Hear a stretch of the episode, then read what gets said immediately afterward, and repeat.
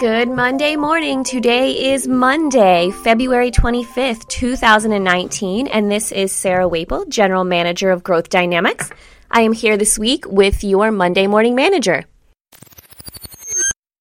Symptoms. Cody knew that the firm he represented was considered best in class by the other major players in the market as far as technical competency, customer service, and the ability to deliver more than clients expected.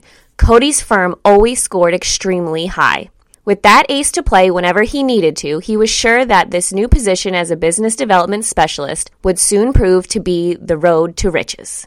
After the first 90 days, Cody and his manager met to review his progress, and the picture was not pretty. Feeling the pressure to turn his fortune around quickly, he only felt more confused since so many of the people he had met with had openly said they were interested in his offerings. Why wasn't it working when all the stars seemed aligned?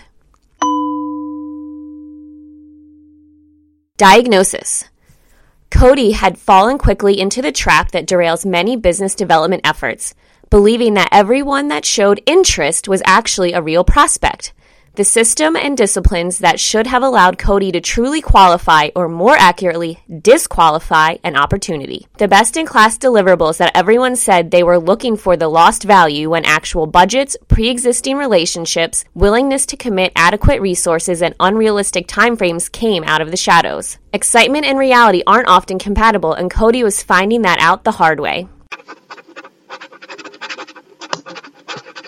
Prescription. Fortunately, Cody learned quickly to stop believing that interest is a qualifier. Putting together proposals is too expensive an exercise to be wasted on suspects that don't truly qualify for your work. You will rarely lose an opportunity because you are too qualified, but you rarely win when a suspect wants you to sell your services for low ball budgets or require you deliver 10 weeks of work in 8, plus start in less than 24 hours. The reasons why you might not do business are often more important than the reasons that make an opportunity appear like a no brainer. Cody figured out that controlling his emotional need to be the automatic winner would give him the freedom to ask the tough questions that would allow a suspect to turn themselves into a real prospect. Commit to dealing with the why not issues before all the excitement of the no brainers send you on an expensive, wild goose chase. Critical thinking. This one's short and sweet today. Just because you believe it doesn't mean they will do it. And the final thoughts for the morning make every detail perfect and limit the number of details to perfect. That's by Jack Dorsey, co founder of Twitter. And now the drill. Update us on how things went last week with your stated goals and growth dynamics tactics.